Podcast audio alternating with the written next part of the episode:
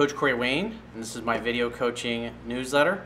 And the topic of today's newsletter is going to be figuring out what's next.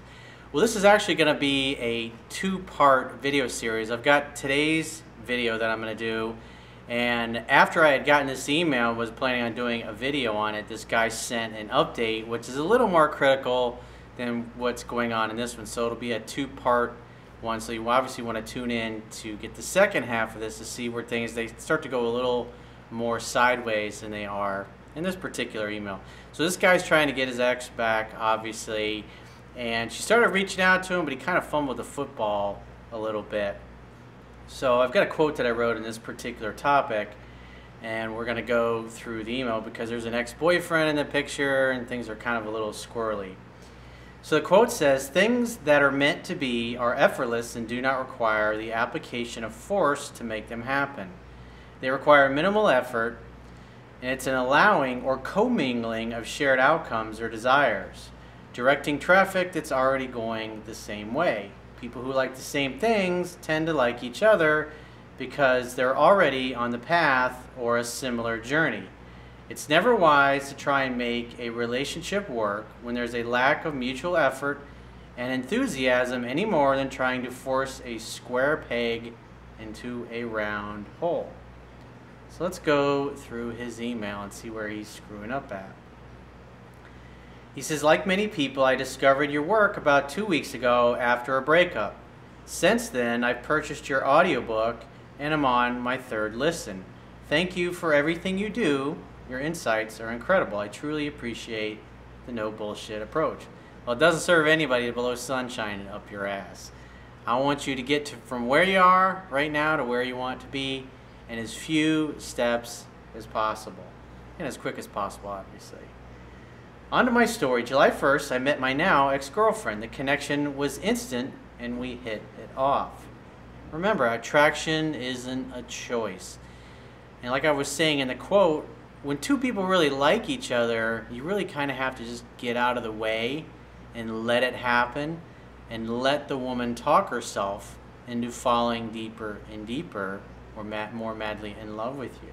But the average guy that doesn't know any better, when he meets somebody they really have this great connection, because it's so rare and it's so special, tends to put the woman on a pedestal and be extra nice and compromise and go along with things that they normally would not put up with. He says, without really realizing what I was doing, I played the role of the alpha male, did it well, and within a couple of months, we had progressed into an exclusive relationship. Things continued to go really well for another four months or so. I love yous were exchanged. We met each other's parents. We discussed moving in together, etc. Well, that's pretty quick to be talking about such serious stuff, especially after only a couple months of dating. We spent the holidays together, and then the shit hit the fan, and we broke up in early January. It caught me totally off guard. Most of the time it does. Most guys have they never see it coming. She fed me some bullshit reasons about why we needed to break up, but long story short, and after studying your work, I think it's because I became complacent and started acting like a beta bitch. Despite not having discovered your work at the time, somehow I ended up following your principles of how to get an ex back. I accepted her decision. I said my piece. In other words, he said, Well, I'm not interested in just being friends. I want you, but I'm not interested in just being your pal. Many women will often try to stick a guy in backup position and say, Well, let's just be friends and maybe something will happen in the future. Never agree to that. You either get what you want or you walk away. The strongest negotiating position is being able to walk away and mean it. And agreeing to be somebody's backup plan is always a weak position. You ain't waiting for nobody. So I did accept becoming friends, but I left the door open should she change her mind. I was determined to walk and never look back, and it's been a month since the breakup. Post breakup, I've stuck to my guns. It's been hard at times, believe me. Trust me, I know. I remember the first time I was doing this, and the reason I was willing to do it is because it had always, when I had done the opposite, when I had chased, when I had pursued, eventually I would get permanent radio silence, which is the worst. And what makes these situations so difficult is you really care about this particular person. You really dig her, you really like her. I only responded to her attempts to reach out, and she's liked some of my Facebook posts, but like you said, it means nothing.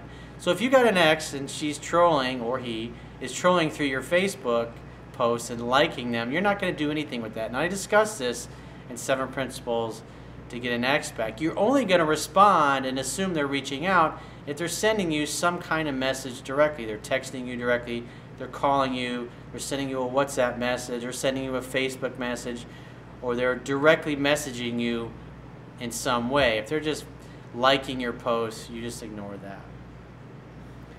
When we've been in contact, it is involved exchanging belongings. Well, ideally, you should exchange belongings only one time. During these interactions, things have gone great. We're back to laughing and flirting. Always be playful and fun in these situations. So that's you're doing the right thing by being that way. During the second exchange, we shouldn't be doing two exchanges for belongings.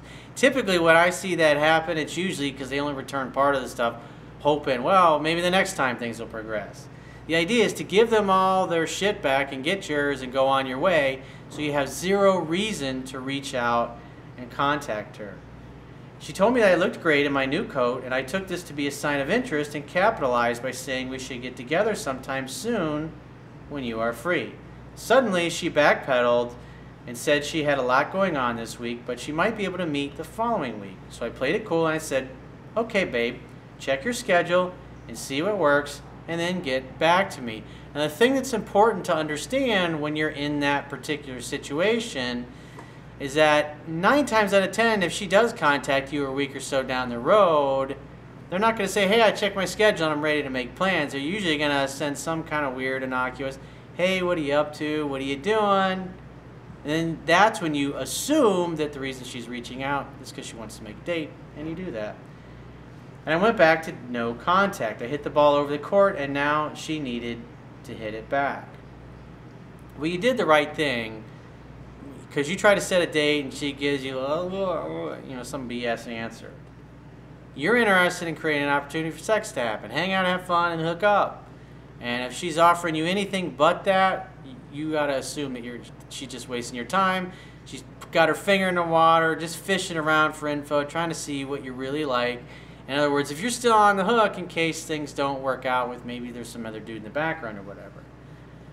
Since then, she's reached out to me once. She sent a weird message with a coupon for house cleaning. Yes, it was random as fuck.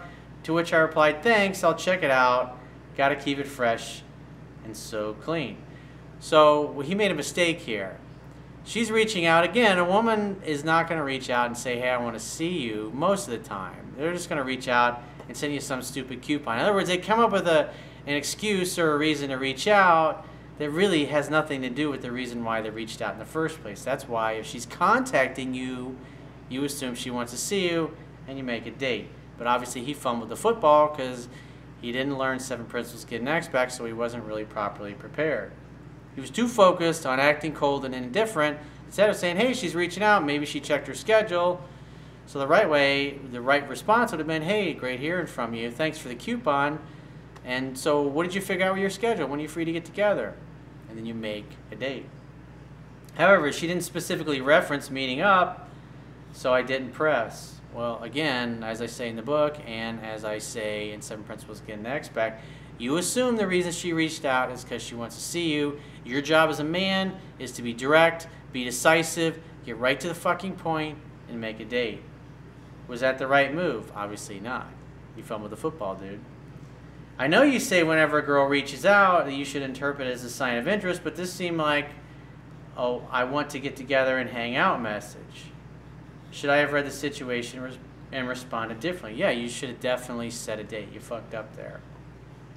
Total missed opportunity. For now, I've decided that the best approach is to continue focusing on myself and my journey. I'm crushing it at the gym. I'm down 15 pounds. That's awesome, dude. Good job and I'm in line to get another promotion. I've been applying the lessons that I've learned from you by going out and dating other women. I'm dating three other women so far. Well, what's helpful is when you when you're in this situation, you've got other options. It keeps your mind not obsessed on the X you're trying to get back. And it actually helps you be in that kind of abundance, take it or leave it kind of mentality, which makes it a lot easier to do more things right than wrong. I've been crushing the dates, just hanging out, having fun, and hooking up, and I feel like I'm making the right moves, but sometimes I falter and doubt myself, but I'm staying strong and I haven't caved. Do you recommend that I do anything differently? Thanks for everything you do. I appreciate your insights. Well, like I said in the video, if she reaches out, assume she wants to see you, and you make a date. And as I discussed in Seven Principles Get Next Back, if she reaches out first on two separate consecutive occasions, you try to set the date and you get a vague response, then you're going to stop asking. And so here in this case, you fucked up because you really didn't read and get to know seven principles to get an X back. And as a very wise man once said, success depends on prior preparation. Without said preparation, there is sure to be failure. So obviously you had a bit of a missed opportunity. So tune into my next video where you can see what happened next. And I will talk to you soon.